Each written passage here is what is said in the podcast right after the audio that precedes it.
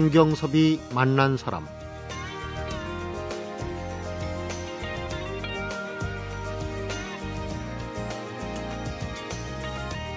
건강하고 살이 토실토실 오른 돼지는 제일 먼저 잡혀 먹히기 쉽고 예쁘고 고운 새는 그 아름다움 때문에 사냥꾼의 표적이 되기가 쉽다.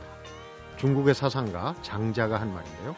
그래서 장자는 가장 행복한 사람이란 사람들로부터 아무런 원함을 받을 게 없는 사람.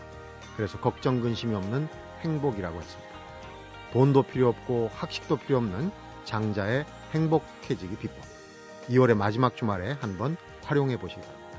성경섭이 만난 사람, 오늘은 임진모 음악평론가, 오은영 영화펀드 매니저와 함께하는 문화야 놀자, 올덴 뉴로 만나봅니다.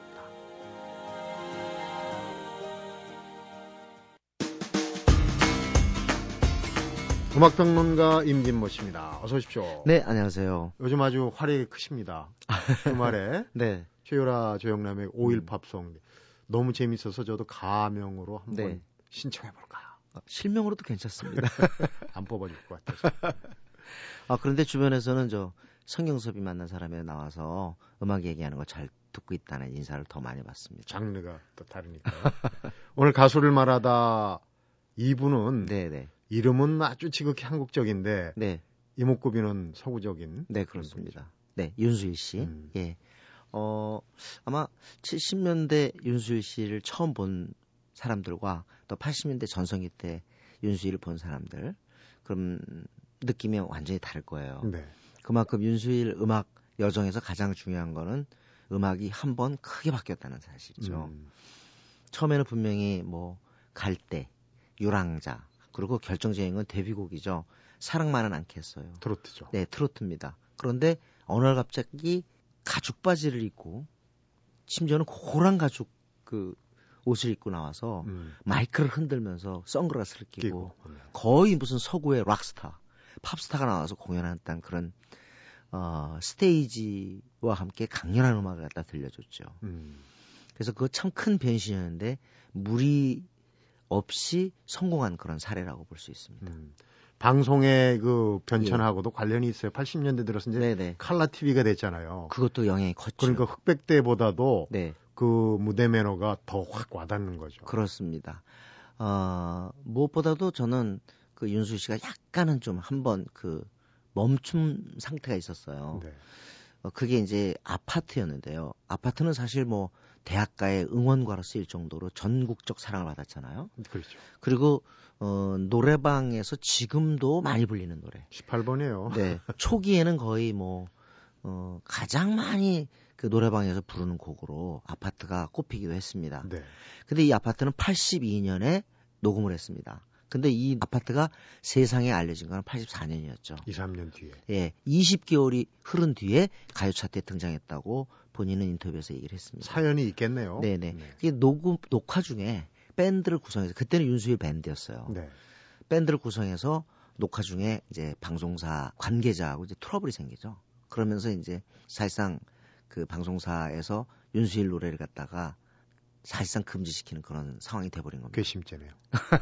그렇습니다. 그래가지고 사실은 어 방송사 하나에서 홍보를 하고 거기에서 알려지면서 이 노래가 뜨게 된 거죠. 음. 어떻게 보면은 이때 당시에 아직 음악다방이 힘을 발휘하고 있었어요. 음악다방에서 아파트를 DJ들이 많이 방송을 해주면서 이 곡이 살아났다고 합니다. 네. 또 젊은이들 대학가에서도 또 그 예. 이유인가요? 뭐 굉장히 많이 응원가로도 많이 그렇습니다. 부르고 했잖아요. 어, 연고대 응원가였죠. 음. 예, 한동안은 뭐 공식 응원가 아니라 모이기만 하면 부르는 노래. 그만큼 신났으니까요. 이 네. 네. 우선 이 노래를 듣고 얘기를 좀더 네. 해볼까요?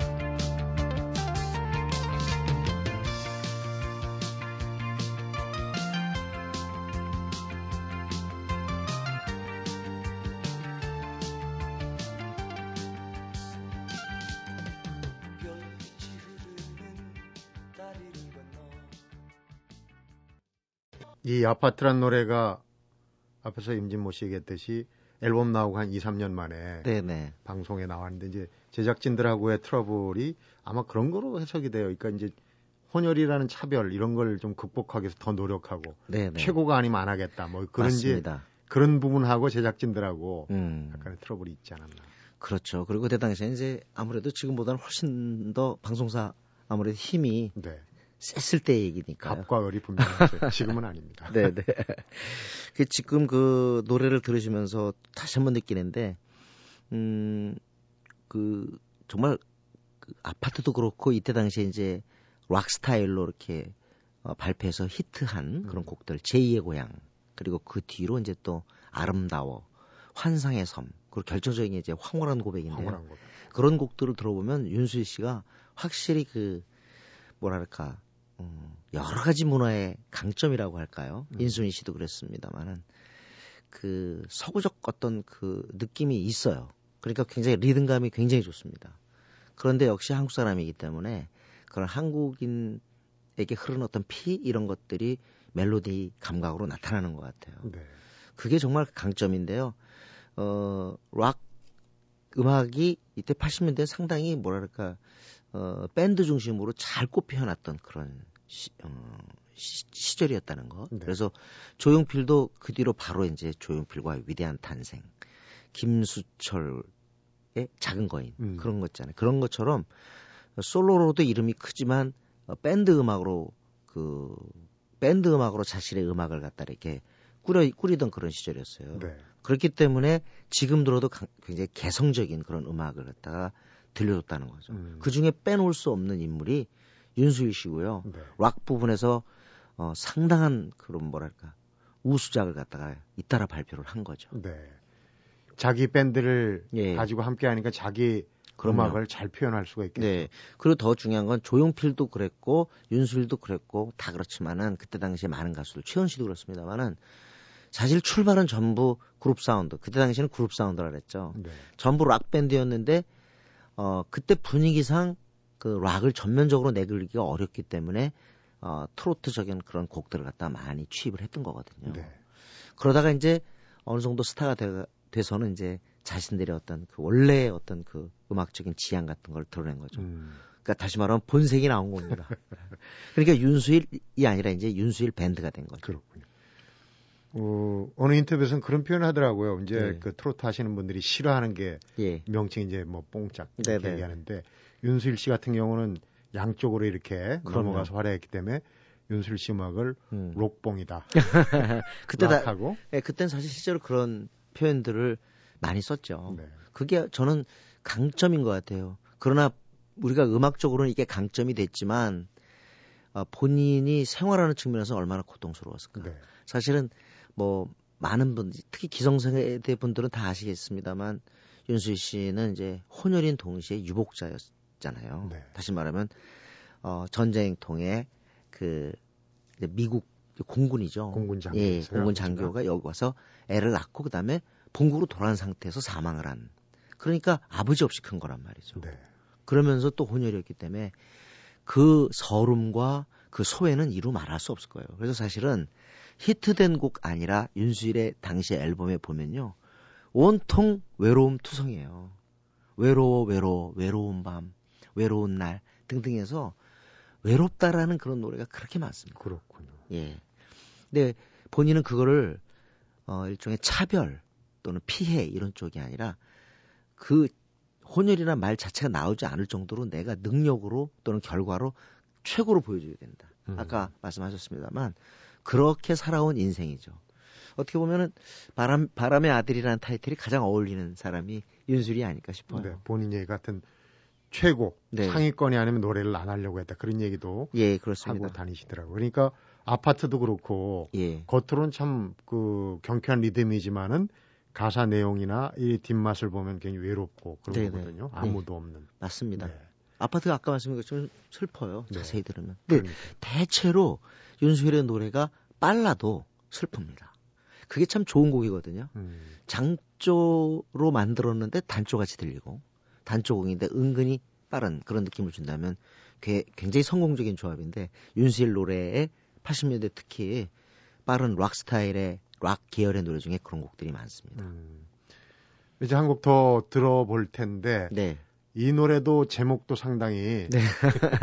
이율 배반적이에요. 그래요. 황홀한 고백. 딱 황홀한 이것도 윤수일적인 그런 곡인데요. 사실 그때 이때 전성기 때 저는 좀 너무 부러웠어요. 윤수일 씨가 그 그때 당시에는요 작은 거인 시대라 그래가지고 당시에 인기 가수들은 전부 키가 작았습니다. 그때는 오히려 큰 게 이상할 정도로 그래서 배철수나 윤수일 빼놓고는 전부 다 낮았어요 높이가. 네. 그래서 가, 가다가 가수들이 이렇게 쭉 쓰는데 윤수일이 쓰면 머리 목이 하나 올라와 있는 듯한 기억나세요? 그런 사람이 선글라스 끼고 그냥 왔다 갔다 가죽 바지 입고 했으니 음. 얼마나 멋있었겠습니까? 평론가도 예. 낮았습니까?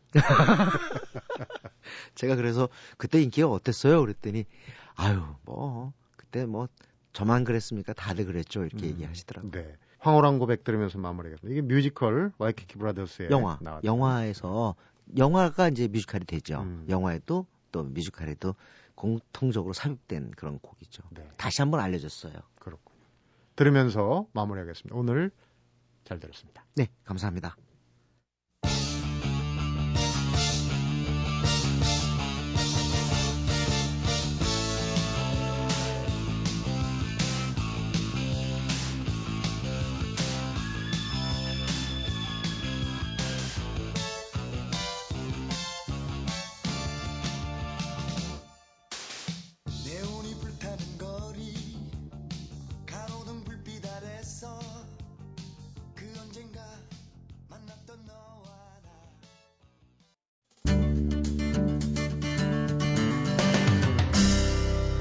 성경섭이 만난 사람.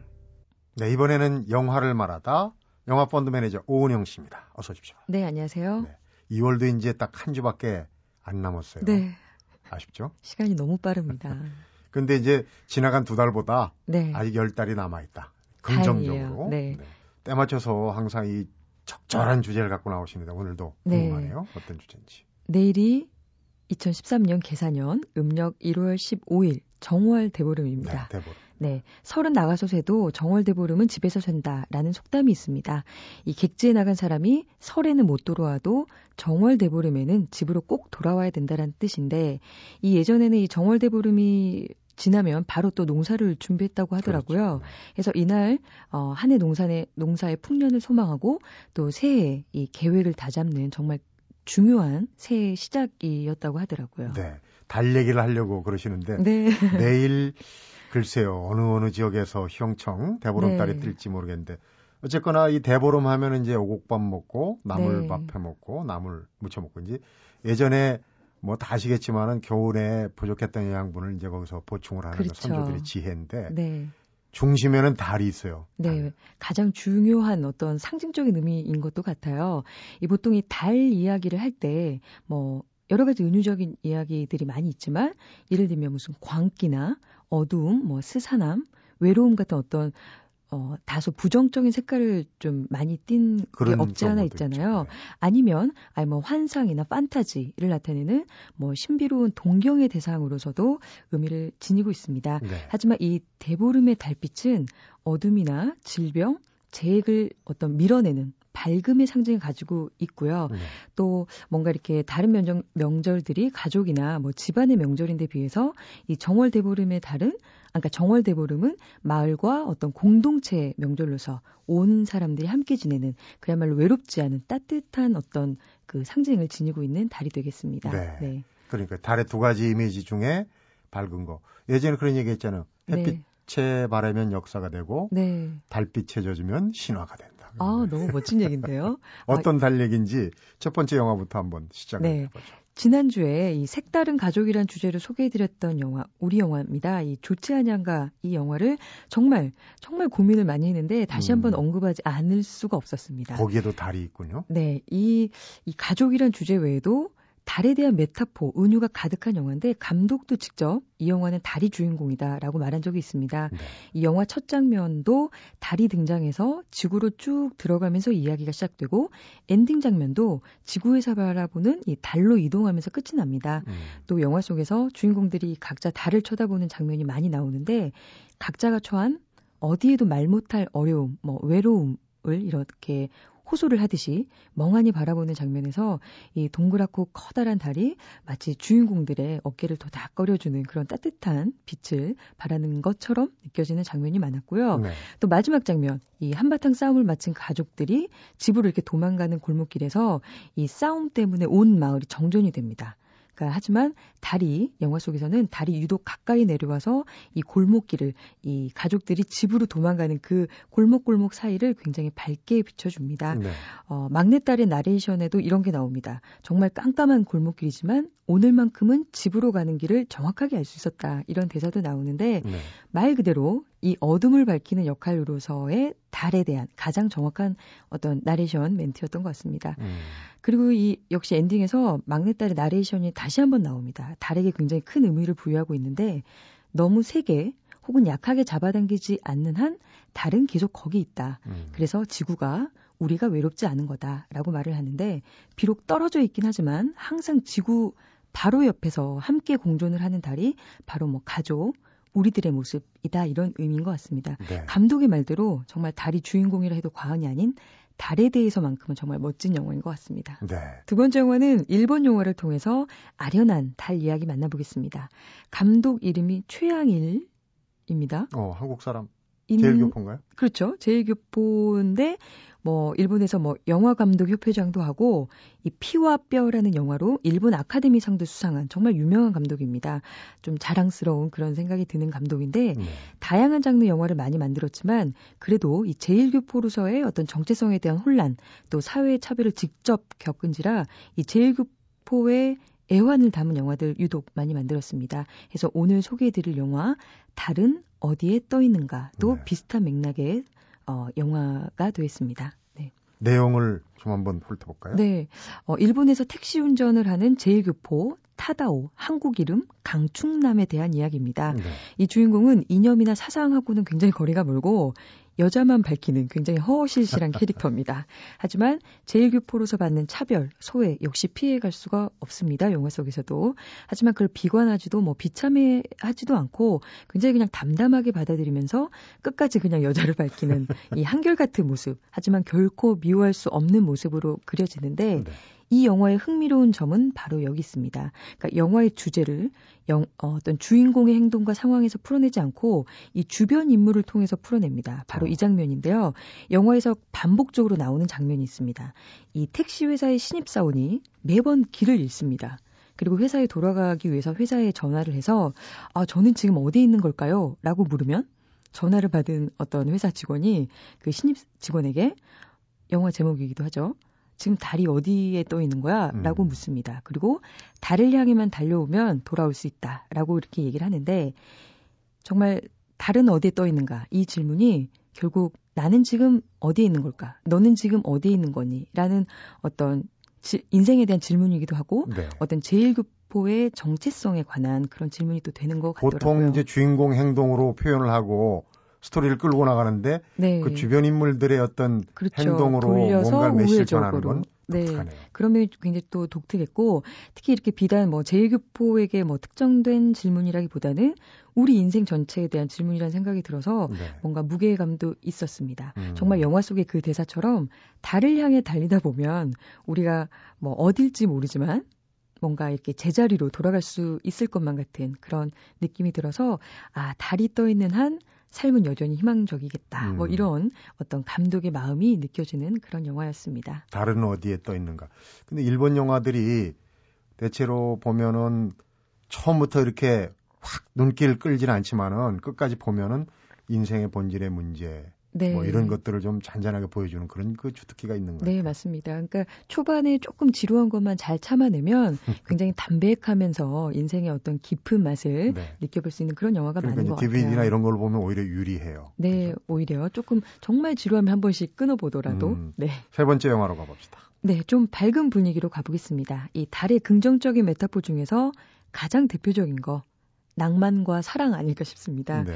이뭐 달빛 아래 속삭이고 어쩌고 뭐 이런 노래 가사들 굉장히 많고 또 이 사랑에 빠진 남녀의 설레이고 또 음. 떨리는 감정 그 뒤에 정말 자주 등장하는 둥근 달 참뭐 영화나 드라마에서 우리 이미 많이 목격했죠. 예전에 심파극에 많이 나왔어요. 항상 이렇게 둥근 달이 휘영청 뜨잖아요.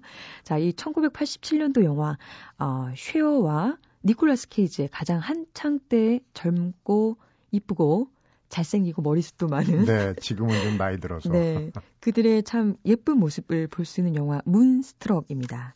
이 Moonstruck이라는 단어 자체가 좀 이상한데 특히나 이제 사랑에 빠져서 좀 이상한 사랑에 음. 홀린 이런 뜻입니다. 뭐 영화 내용이 짐작이 가시죠? 이 약혼자의 동생인 니콜라스 케이지와 사랑에 빠진 쉐어 이 두 명의 로맨스입니다. 네. 이 둘이 제목처럼 순간 사랑에 빠져서 비록 좀 이렇게 그 이상한 관계긴 하지만 음. 급속도로 가까워지는데 둘이 사랑에 빠지는 순간 역시 커다란 보름달이 등장을 합니다. 그리고 이 두 명이서 창밖을 함께 바라보면서 아, 난 저렇게 큰 보름달은 본 적이 없다 라고 음. 이렇게 대사를 하는데 영화 초반에 어떤 노래가 한 곡이 나오는데 그 가사 중에 이런 내용이 있습니다. 달이 크게 보이면 당신은 분명 사랑에 빠진 것이다. 음. 뭐 이런 내용과 굉장히 잘 맞아 떨어지는 장면이었던 것 같고요. 저는 특히 이 영화 오프닝 씬 굉장히 좋아하는데 뉴욕이 배경이에요. 그래서 네. 이 뉴욕 도시 전체를 환하게 비춰주는 그야말로 뭐 풀문, 슈퍼문, 휘영청 크고 밝은 달이 참이 쭉 나오면서 네. 굉장히 온화하고 낭만적인 느낌을 주는데 이 영화에서의 달 그야말로 뭐 운명적인 사랑의 상징이고 또 영화 전반에 어떤 로맨틱 이 로맨틱한 분위기를 주는 역할 정말 톡톡히 하고 있는 것 같았, 네. 같았습니다. 음. 달이 크게 보이면 사랑에 빠진 거다라고 얘기를 했는데 사실은 대보름달이나 중추절의 보름달은 같은 달인데 네, 이 심리에 따라서 조금씩 다르게 다르죠. 보이는 거죠. 네. 커 보이고 멋있어 밝아. 보이기도 하고. 네. 자, 제가 이제 달에 대한 영화를 소개해 드리기 위해서 여러 편의 달 영화들을 조금 많이 봤는데 오늘은 이 정월 대보름을 맞아서 긍정적인 의미로서의 달들을 좀 살펴봤고요. 네. 그냥 달에 대해서 꼭 소개해 드리고 싶은 영화가 사실 두 편이 더 있었습니다. 시간 관계상 나중에 기회를 만들어서 소개해 드리면 꼭 좋을 것 같고 네. 1902년도 굉장히 오. 오래 갔 멀리 갔죠. 1902년도 어, 달나라 여행이란 정말 초창기 영화. 앞서간 영화네요. 네. 그때 1902년에 달나라. 어, 얘기거리가 너무 많습니다. 그리고 110년이 지난 이 2012년도 영화 휴고. 네. 뭔가 이 둘, 두 영화 사이에 연계고리가 있는 영화인데 네. 나중에 이 기회가 되면 110년의 영화 역사를 넘나드는 음. 걸작 두 편 꼭 한번 또 소개해드리고 싶네요. 기다리고 있겠습니다.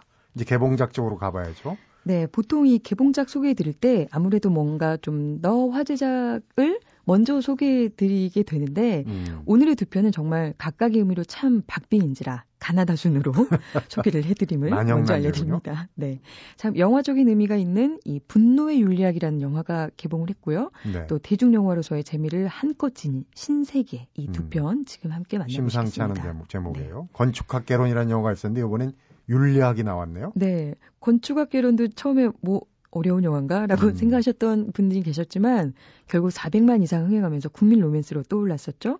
이 영화도 어려운 영화 절대 아닙니다. 이 한 여대생의 죽음을 둘러싸고 네 명의 남자가 각각의 사연과 이유로 이 여인의 죽음을 슬퍼하긴 하는데 각자 음. 본인은 죄가 없다 이러면서 핏대를 세우는 그런 영화입니다. 네. 어, 이 영화에서 주목할 만한 점은 이 한국 영화 같지 않게 굉장히 좀 독특하고 신선한 게 마치 어, 헐리우드 영화 한 편 본 것 같다라는 그런 느낌을 받았고요. 네. 이 얘기가 이제 뭐 단순한 흥행 코드와 뭐 쉬운 드라마를 택한 게 아니고 또 어떻게 보면 좀 뻔할 수 있는 그런 일부 탑 배우들의 조합이 아니기 음. 때문에 그런 생각이 들었습니다.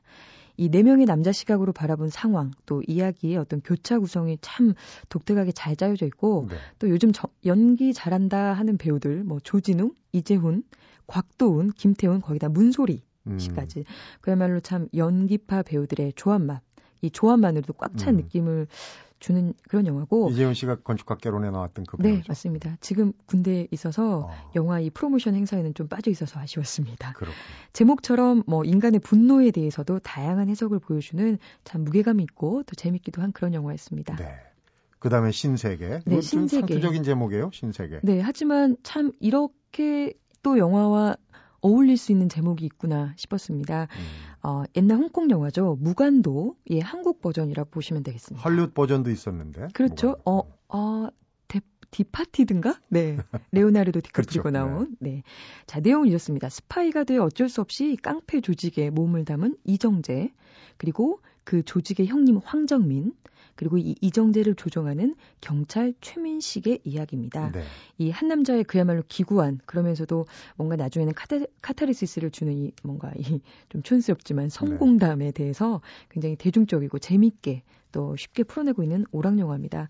이 범죄와의 전쟁에 이은 최민식의 끈적하리만큼 진한 연기 또 도둑들에서 활약했지만 지금 이 신세계란 영화를 통해서 다시 한번 뭐 신세계를 열었다 이런 평을 참 잘 받고 있는 그러면서 영화 배우로서 다시 한번 진가를 발휘하고 있는 이정재 연기도 음. 굉장히 볼만했고 또 역시 빼놓을 수 없는 황정민 아 참 2005년도에 그 달콤한 인생이라는 어 영화에서 건달 연기를 참 네. 잘해서 많은 분들이 좀 놀랐는데 거기에 비해도 전혀 어 뒤지지 않는 그런 또 독특한 건달 연기를 보여주고 있습니다. 네. 이세 명의 스타의 하모니를 보는 것만으로도 음. 만족스러운 영화인 것 같아요. 요즘 스크린에 꽃미남 대세론을 꺾고 네, 남성미 물씬 넘치는 마초남이라고들 그렇게 얘기하는데 네. 이런 남자들의 그 진면목을 좀 볼 수가 있겠네요. 네, 어, 한 편 더 있는 것 같아요. 김지운 감독이 헐리우드 가서 처음으로 만든 영화 라스트 스탠드. 음. 이 아놀드 슈왈제너거가 주연을 해서 얼마 전에 또 이렇게 내한을 해서 프로모션을 네. 하기로 했는데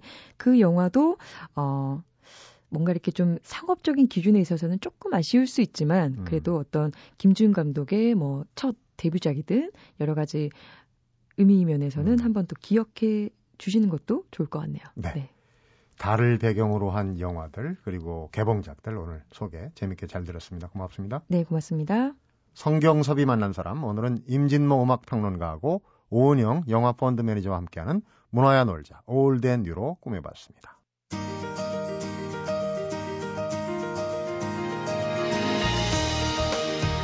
30년 무사고 운전자가 자신의 운전 실력을 자랑합니다. 그러자 옆에서 듣고 있던 사람이 이렇게 한마디 거들었습니다. 그동안 당신 앞에서 달려간 차들 또 뒤에서 달려오던 차들 좌우 옆에서 달려가던 차들 운전자들이야말로 진정한 무사고 운전자들이었다. 오늘 내가 무사한 이유 이렇듯 내 안에 있는 것보다는 내 밖에 있다는 얘기인데요. 아무쪼록 오늘 하루도 고맙고 감사해야 할 사람이 많은 날이었으면 좋겠습니다. 성경섭이 만난 사람 오늘은 여기서 인사드립니다.